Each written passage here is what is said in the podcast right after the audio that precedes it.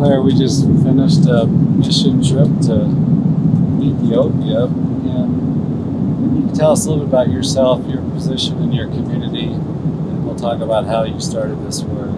Sure. Um, yeah, so I have been a Franciscan sister of the Renewal since 1998.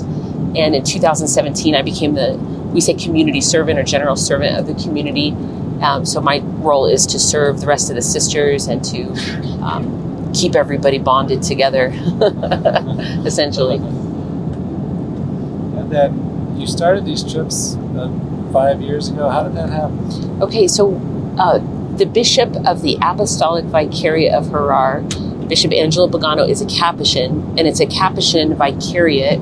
Because when I say vicariate, it's just the a stage before becoming diocesan. So this this uh, jurisdiction of the church in Ethiopia is not yet a diocese, but it's has a bishop that oversees it, and the bishop, Bishop Angelo Pagano Capuchin, um, came to the United States, came to New York, came to the convent, and invited us to come and when we consider uh, visiting first of all, and then working there, and even opening a convent there. So, so at his invitation and actually at his presence, because he came to New York and really made the pitch, you know, personally, um, I, I, really had to consider that, you know, and, and so ultimately, obviously, we said yes to that and, and started missioning to the vicariate. So he was in New York for other business? Well, uh, he was in the United States raising funds and visiting other places and visiting the seminary. Uh, so, but also to try to elicit support, missionary support, also for the vicariate. And the work and cares of your community is apostolic preaching and service of the. Exactly, and and that was part of it. You know, his request was not for us to come and do a food handout or dig wells or do any of social services, which uh, you know there are a lot of very good organizations, international organizations that are doing those sorts of things and putting a lot of money into that sort of thing, the digging of wells and supporting the poor and different social services. But because he was asking us for evangelization, formation, and and and renewal, like the very aspects of our charism, that's what made me say yes. Oh, okay. And it was did he specify for the priest? Or just initially um, he was general. He initially he was you know we were asking him, you know, Bishop, what do you want? What do you want from us? Well, first it was just to come. So on the very first trip, it was really driving the landscape of his vicariate, which is a vast landmass. I can't, tell you the square miles of it, but it's enormous.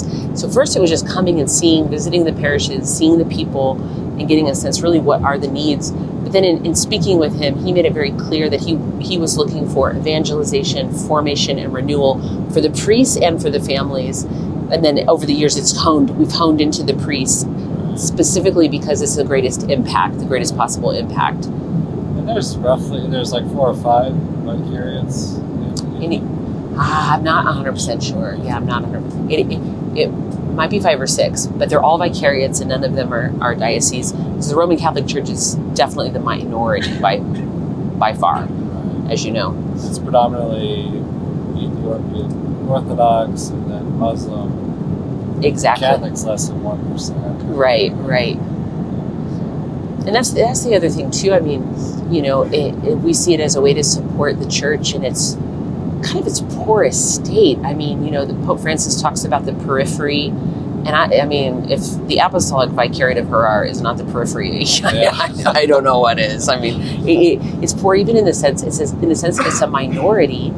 Um, in the sense that it's it's uh, economically poor, but also in the sense that it's like ecclesially poor. It's not even recognized, you know. So in all those ways, it's just like the yeah. the poorest of the poor. Yeah. And just even, I think we Google mapped a drive from Dire. What was the town? Dire Dawa, where we just flew yeah. out of. Yeah. So like we Google map from Dire Dawa to Addis, I think it's like 210 miles but it takes nine hours to drive that, so it's not easy to get around. How many priests roughly? Like, there's the Franciscan, there's a Capuchin community there, like area presence. Yeah. But do you know how many like the, dust? Yeah, we we had almost all of them on our days of formation. We had them all except the two that are studying in Rome and the one that had to stay at the cathedral.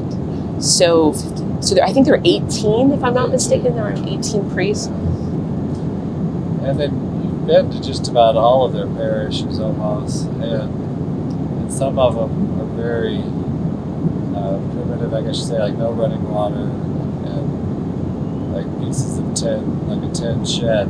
Yes.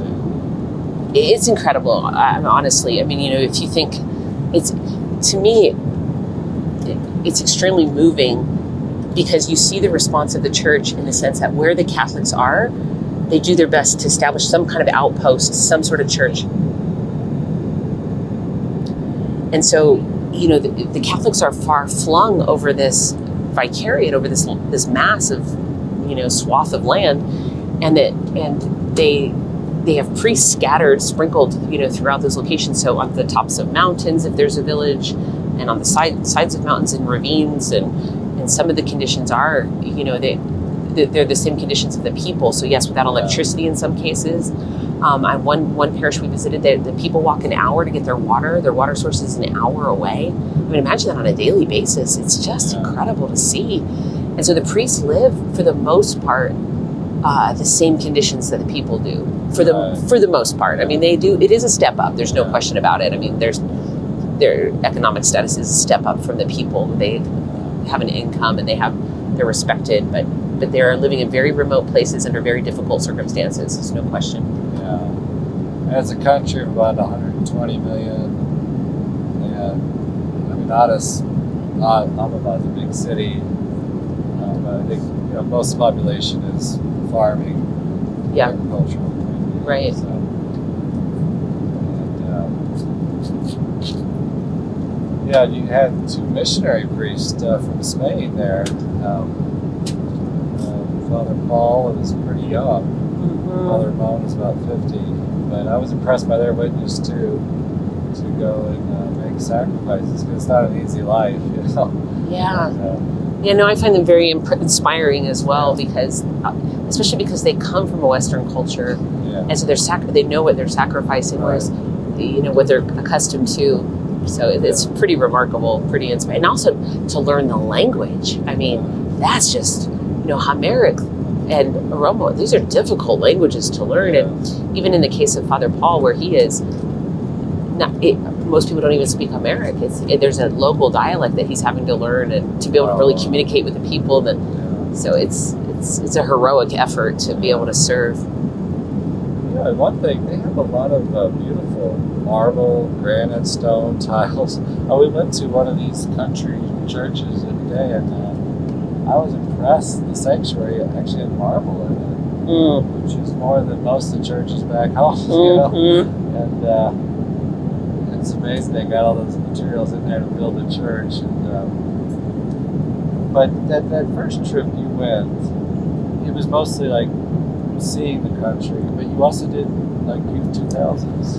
Well, what we did the fir- the very first trip was really just seeing. So it was the bishop himself drove myself and another sister, uh, and we visited virtually every parish on that trip. And we didn't do any ministry, but we were meeting people, meeting the priests, getting just a feel for everything. It was just overwhelming. The second trip, which was the same year, so that was January 2018, and then in, I went back in August for a month, and we did eight Eucharistic retreats in different parishes but we did a huge youth 2000 style or bread of life style retreat in the middle of the time um, so that we had probably six or seven hundred young people for, for that retreat and they, they gathered from all over the vicariate some of them walking you know for a day or two to arrive at it and it was an amazing experience. It one to, to to pray with them and we would alternate doing the music so we would do some of our music which would be kind of standard american praise and worship music and they would do their music and we'd go back and forth and we'd give the talks and we would have to be translated into two languages so we had to keep them very short very concise but it was a great way to um, just just be with them you know just to be with them and pray with them. And um, so eucharistic adoration while it's known it, it it's known had been known mainly in the sense of like for benediction or for um, like a small procession or something. But the idea of prolonged silent adoration seems to be less familiar. Um, so that's i think part of what we were bringing was that spirituality of a more contemplative prayer and the personal love of Jesus present in the Blessed Sacraments. That's why we did Eucharistic retreats everywhere to bring that specific message. Also, because you know that's something that, that where we differ from the Orthodox. Although our faiths are very, very, you know, obviously we come to, as Pope John Paul II said, it's the Church breathing with both lungs. I mean, we're, but they they wouldn't have the tradition of adoration uh, in the Orthodox Church. So we're trying to emphasize for the Catholics there the things that are uniquely their own, part of their unique heritage and identity. And it was super well received. I mean, and it was it was neat to do. And that was one of our trips. Then following that, one was to bring monstrances over so that they could continue that kind of worship and, and devotion. We brought ten. We brought ten um, uh, monstrances over. Amazing you fit that in the luggage. it was amazing. We got them through customs. I didn't have to pay a penny, on, Wow. so, uh, which I didn't even consider until after everyone started was asking me, like, "How'd you get through customs?" I was like, "I didn't even think that would be a problem." But you're right. I don't know. God, God made a way for us. The Blessed Mother paved a way for us. But yeah, we brought we brought um, monstrances, and that's what we do each year. We try to bring religious articles that maybe are needed and are very hard to get Yeah. and, and also this year, like especially with the formation books, catechisms, we always bring rosaries, things that are harder to come by, you know, in East Africa. You personally, did you like that after that first kind of scouting trip? You just said, "Yeah, this is it," or was there still questions? Or was that? That's a good question, Father Mark. That's a great question because, you know, the first trip, I, what was clear to me after the first trip is that we couldn't open a convent there immediately. Like that, that much was clear. And um, here we are, a very small community. and we're already spread re- relatively thin. I mean, we have a mission in England, as you know, and in Ireland with Sisters in Rome. So we're, we're, we're spread pretty thin. And I, so I didn't think the Lord was asking that of us, you know, to open a mission halfway around the world. Also, uh, it would be a mission where we wouldn't even have our own brothers nearby, which typically, not always, not in every case, but so on many levels, it was like it seemed more than what God was asking of us. But but I said that doesn't mean we have to say no to this bishop. I mean, we can say yes in a different way. We can mission here. We can go back and forth and serve without opening a house. That's the most I felt I could offer. And um, and I always feel like if you can say yes and you don't sense the Holy Spirit telling you to say no, you know, the invitation itself could is could be coming from God. The invitation itself, and that's how I felt, especially because he was Capuchin. You know, this bishop was a Capuchin, and as you know, our origins are Capuchin. We were founded by Capuchins, and so I thought, you have this Capuchin bishop who looks like he stepped out of a storybook. I mean, he looks like the Capuchins of old, the saints of old, and he's he's working so hard for the formation of his people, and he wants the renewal, our charism. How could I say no? Like, what would Father Benedict, Father Andrew roll over in their grave if I say no to this Capuchin? It's like my uncle knocking on the door saying, Will you come serve? I was like, I have to say Yeah. yes to this. So, the discernment, I mean, each year it's a struggle. I mean, to gather a team of people that are willing to come halfway around the world and serve in a very isolated place, and you wonder, like, what the heck kind of an impact is this really going to have? It's not easy, but I do feel like if you can say yes, say yes. So that's why I keep, and, and because it's honed in now for the priests, in this case, I think it of it as the principle of spiritual multiplication. Like we're a very small team that go in. Jesus picked a very small team of people, his 12 apostles, and they went out. So we go in and we minister to 15 or 16 priests. But we don't have to be translated. They understand English because their seminary formation is in English. So the impact is greater because of that. We don't have to be translated to two or three times. And then the hope is that when they're filled up with what they're receiving by the power of the Holy Spirit and these times please God, then they can go back to their parishes and and let it overflow again to their catechists and their family. So that's principle of spiritual multiplication. So I feel like maybe God is using us in that way or could use us in that way and I want to be open open to that. Just like maybe generally speaking, spiritually, you know, you're trying to do a good work, there's going to be maybe temptations not to do it. Is there some opposition or something to overcome? And, I mean, you feel like you've grown in your faith doing this. Oh my goodness. It's it yes, that's a great question, Father Mark, because if you just think about it in a rational way and kind of write out a pros and cons list of should I go halfway around the world and risk my life potentially to do a very, you know, it, it, the pros and cons list would not convince anyone to do this thing. And I always call it my Ethiopian free fall, which I do every year when I I feel like spiritually speaking, like the Lord is asking of me my yes, my fiat. Will I say yes to this mission, even when I don't have a team? When I've had no one has said yes yet, because I have to, of course, build. I need three priests to do it, and and another sister to come with me at, at a minimum. Yeah.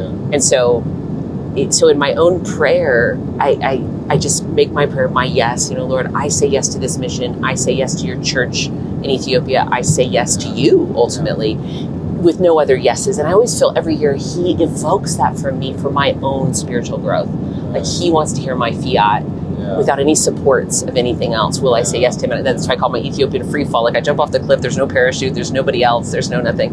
And then little by little, you know, friars like yourself will say yes to the mission. But that time between my own yes and yeses of others, I think for me and my own relationship with the Lord is is a beautiful moment. Like it's a moment for us to say, like, I trust you and I will say yes to you. And I'll, I can't wait to see how you're going to work out the rest of the details of this mission. yeah. And I, you know, back home in the United States, oftentimes, like if you give a retreat to a group of diocesan priests, usually the guy is like a scholar, an academic, or has written books, you know. And that's kind of what I was thinking. It's like, you know, what do I have to bring to talk to a priest? And I remember you just kept, I remember probably like five times I gave it asking, are you sure about stuff? But you know, I was thinking, I mean, it, you know, it's a very remote area, and it's not easy, you know, to to go and, and do the mission. I don't think, but it, you know, I, mean, I guess the thing that came to me was said, well, like, you know, he's he's he's like you said, he's looking for somebody to say yes, and, Mm. uh, and it's like, well, you know, we're the guys that said yes, so that's why we're here, know. it's not, it's not that we're the best or the, or the Dominican scholars. Um, Yeah. it's been a lesson, yeah, to me. I, I was telling you, I had heard some, it was a wonderful story, and I can't remember the context of it, but the, the message to this one person was Jesus had given him this word. He said, I want you to start saying yes to me. Because he Mm. wanted him to do some kind of bigger work. And he started needing some, needed some yeses from him on stuff, you know. Mhm. And I, I thought, because I know Mother Angelica talked about this all the time. She said we would talk, we talk ourselves out of things instead of doing, you know, we have a Exactly. Exactly. And that, that, that really came up big time. I mean, it, that comes up with every trip, of course, just because of the remoteness and the, Yeah. the just what goes into traveling that far. And, and but during COVID, it, Yeah. even more so. And I can't even, if I counted the number of people who said to me, what, like you really think you're going to go to Ethiopia in the middle of like a COVID? But it was like, you know what? Let, the, my approach is go forward Uh, take the step and let let the world cancel it. Let somebody Yeah, else can. And yeah. if God doesn't want it, yeah. we saw that things can be canceled. You know. Right. And I thought, you know, let- it, and, and I think it's a great way to live. Just and, and Mother Angelica, like I, I really admire her, and I think she's like the total icon of this way of living. And I, I, I admire that. I want to live that way, where it's like you just put one foot in front of the other. And I mean, if it evaporates in front of you, if the plan, the project, the event evaporates in front of you, well, let it evaporate. But it won't be evaporating because I said no or I wouldn't take the step, or I wouldn't take the risk, or I wouldn't, you know, take the free fall. Yeah. Like, let, let it evaporate on its own. And I said, that's the way I want to live. And we were able to go right in the middle of COVID. Nobody got sick. Nobody got detained. Yeah. Nobody got, you know, it just shows that, you know, God's providence is a real thing. Yeah. Know, I was talking to Father Mikhail, Michael, and uh, and I was asking him about uh, the Ethiopian Catholic Church, the Catholics, and uh, and you know, he told me he said there's a lot of references to God, like in their language and how they speak, and know, some people are just you know, they don't have a storehouse of food. I mean, they're just like that day, they're getting food enough to eat. You know? So they have this radical dependence on God, and, it's reflected in His name coming up. You know, like if God permits Mm. this, if God allows this, you know, it's in there a lot. But I, you know, we went to this remote. What was the name of the parish we went to? Uh, uh, in. Chilenko, St. Peter yeah. and Paul's, yeah, Abba Gino's parish. yeah, Yeah, yeah. And I, you know, I don't, I was to speak the language, and I just had like this little interaction with some of the uh, the women, just trying to just they were just telling me their name, and you know I was just struck by uh, you know I mean how much water do they have just to be clean, you know, just to Mm. wash themselves and everything. And It's just like you know just things we take so much for granted, and, and but they they were happy and joyful in a very real sense. You know, we're smiling and kind of, you know, they would say something, and uh, and that was is, you know, I thought that's like such a, a powerful gift to the church. I think in this community is like they're living a radical poverty that trusts God Mm. and they're happy. I mean, they I mean they have obviously incredible, terrible struggles, I'm sure, but they're at mass and happy. Mm. You know, you Yeah. go to a lot of churches and people aren't that Yeah, yeah. around the world. But, uh, It's a great point. It's a Yeah. great point, and it was so great to hear you preaching up there, and and, and to say that to them. So I, your joy yeah, witnesses to me, and, and the applause, and when they burst into applause at that point, yeah, and I thought that's that's it. You're right. Right, I mean, the joy was overflowing, Yeah. and it, it's it's really awesome to see. It's yeah, the people are close close to God in their own, own way. They really are. It's a religious culture. You know, that's Yeah. the thing. It's a very religious culture. What is some of the like the fruit that you feel like is coming from for the priest because you you've done over five years of missions with the priest. Well, you know, little by little, as we form relationships and um, and come back year after year and offer some basic classes, and it's really the time with them. It's the three things we do are, you know, we have the morning, as you know, you know, the morning of classes, the afternoon of adoration, and the opportunity for that one-on-one spiritual direction. And so, you know, they're really, it's like a retreat with formation time all in one. And one one thing I see is even just their own. Um, it, they're entering into the spirituality. Like one thing we're trying to do is get across the the idea that if we are transformed, if we become saints, each of us, if I become a saint in my vocation, and each of these priests become saints in their vocation, everything flows from that. You know, Yeah. everything flows from holiness. Yeah. Everything flows from transformation. That it's not just an idea out of a book. Like we have the lives of the saints to show us that that if I will let myself be transformed, fruit will come. And I see their desire for transformation has increased. Like their desire to be in adoration, their desire to meet with their shepherds, as we call them, their spiritual directors, you priests who serve on their on the mission, um, to enter into the classes, to take it home. Like I sense an increased desire for that, for transformation, for holiness. Um, the other thing is identity. We've really honed in on priestly identity and, and Catholic identity as opposed to, you know, national identity.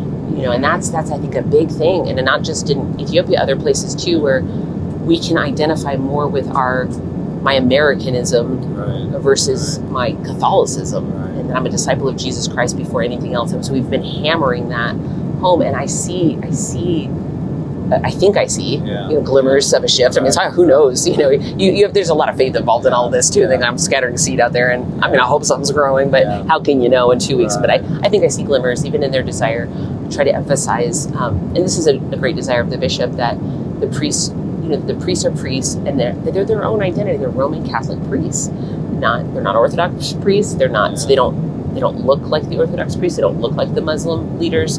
They look like who they are.